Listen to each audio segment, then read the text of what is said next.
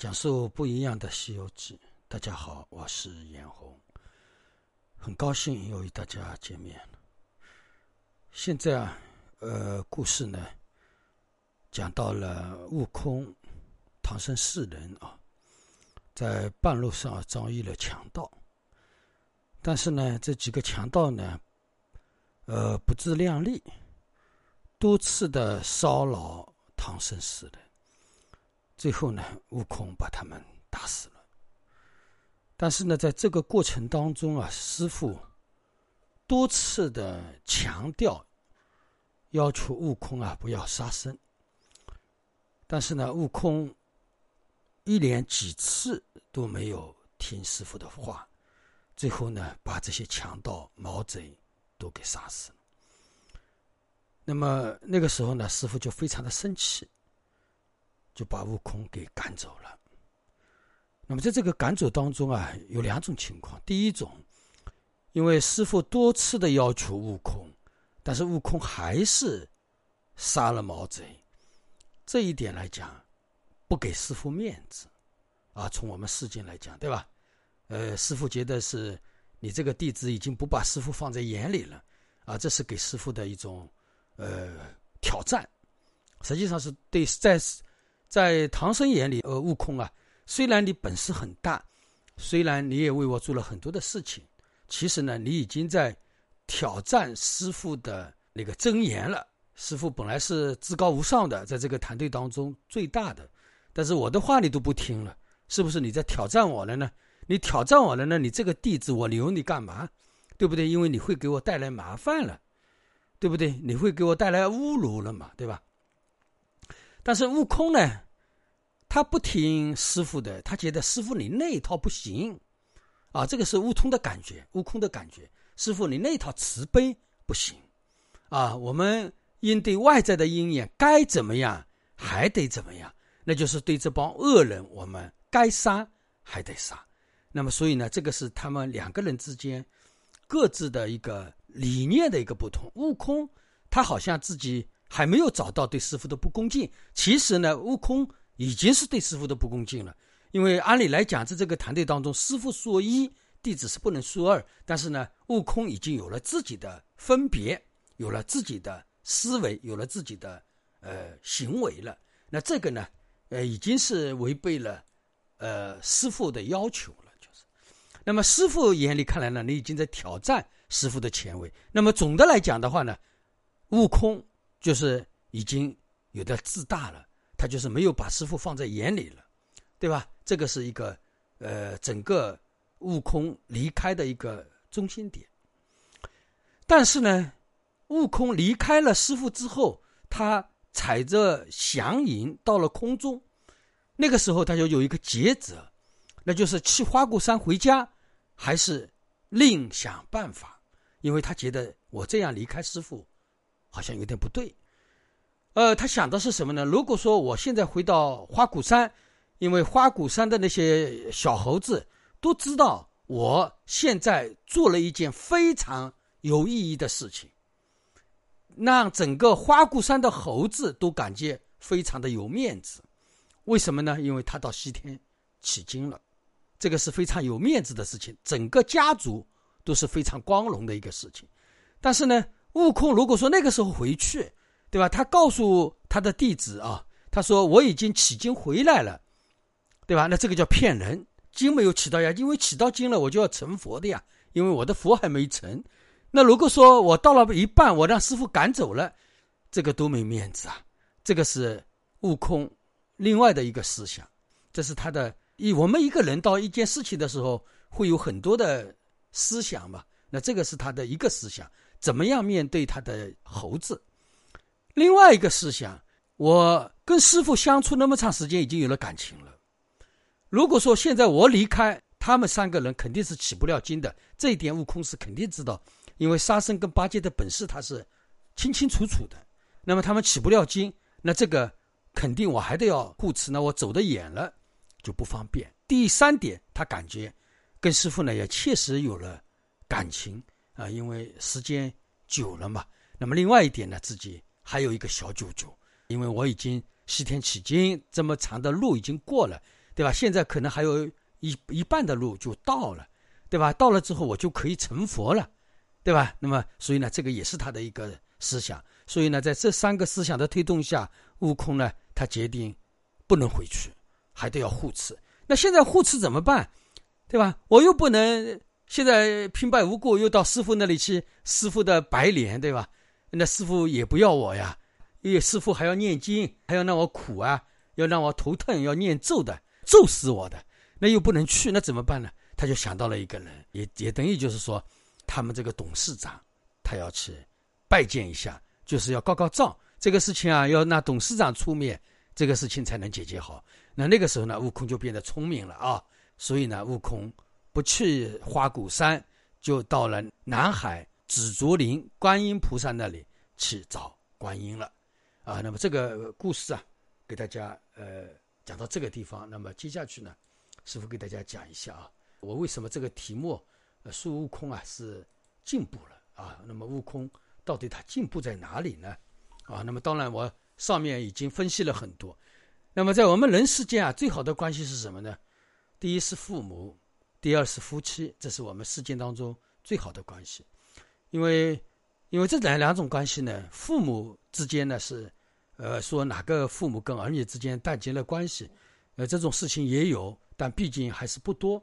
但是呢，有了之后慢慢又会好的，因为我们讲的叫血液关系嘛。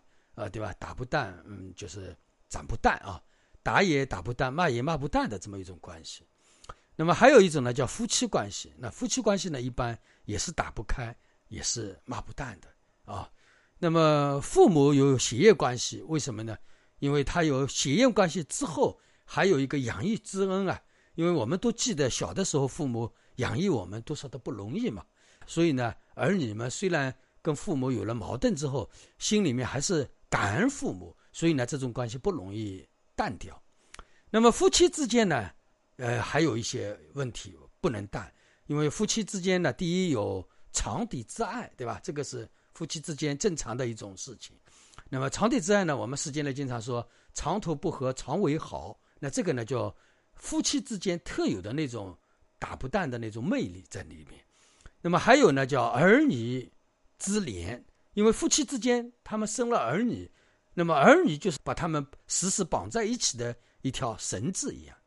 那么另外呢，夫妻之间相互之间风风雨雨走过之后啊，遇过很多的艰难，所以呢，他们之间有患难之情，啊，所以呢，夫妻之间有三个方面是不大可能会分开的。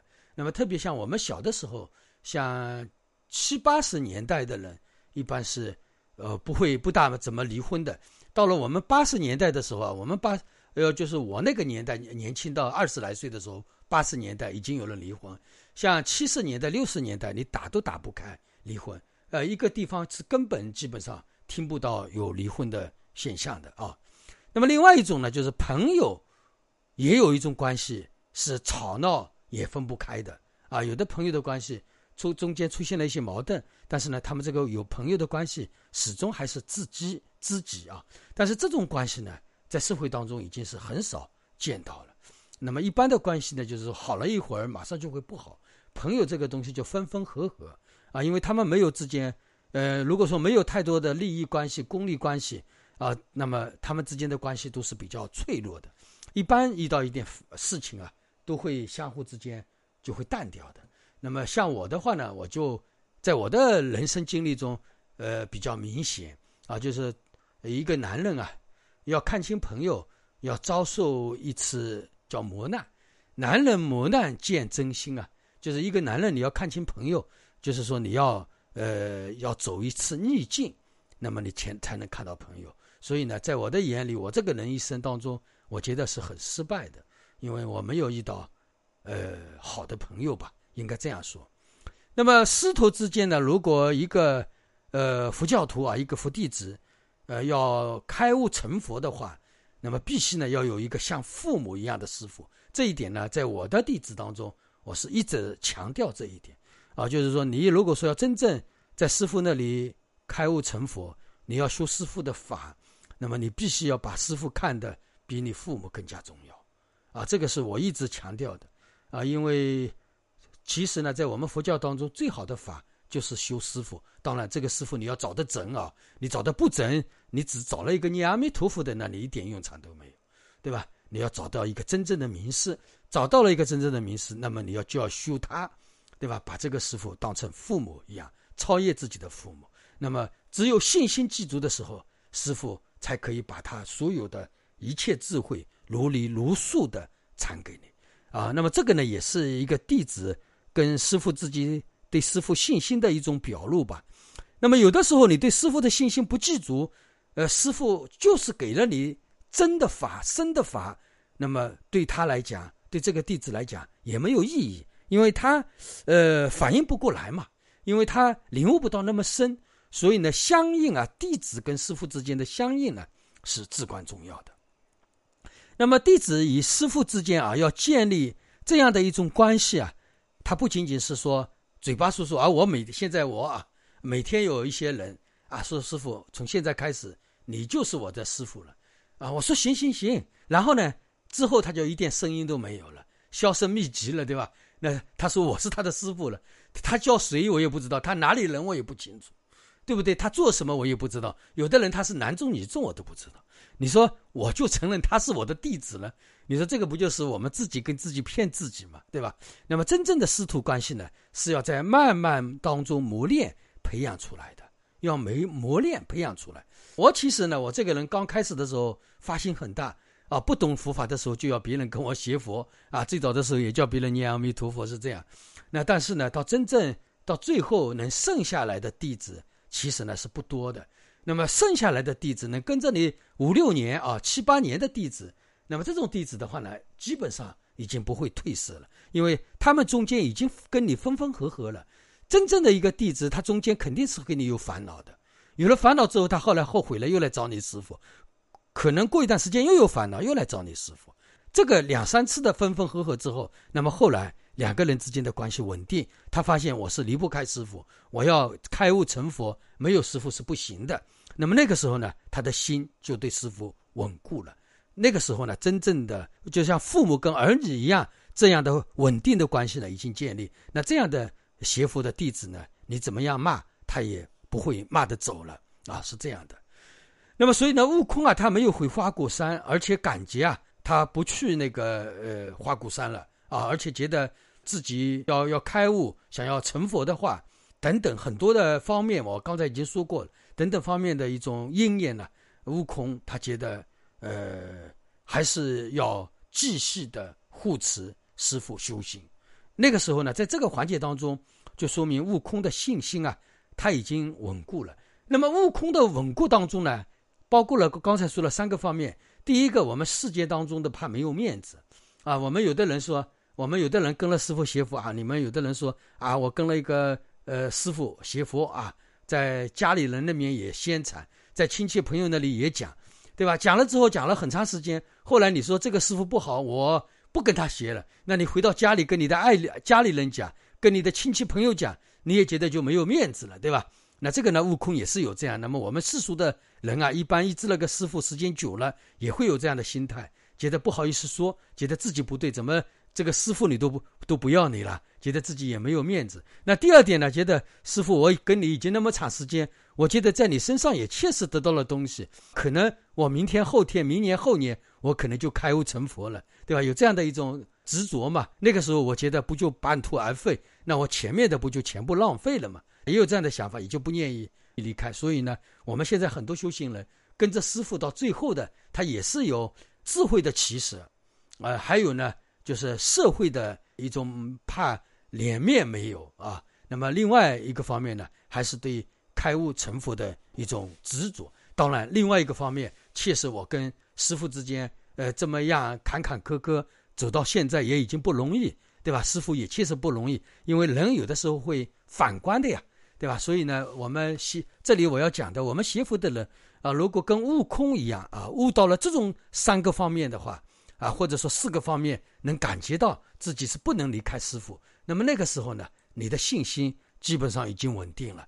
你你已经算是真正入于佛门，那么那个时候呢，你的修行修一天是一天了，修一个时间就一个时间的功德，呃，修一天就是一天的功德，因为你的信心已经圆满，不会退失了。所以呢，悟空真正的功德呢，应该是从这一个节点上真正圆满了功德了啊。那么接接下去，那么跟师傅之间这个关系呢，就相当的稳固，那么功德呢，也就慢慢的真正建立了。这里就给大家讲到这里，谢谢你有缘来听法。希望你能为师傅的音频留言，并能够点赞，最好能够把我的音频分享出去，让你的朋友也能听到师傅的法音。祝你吉祥如意。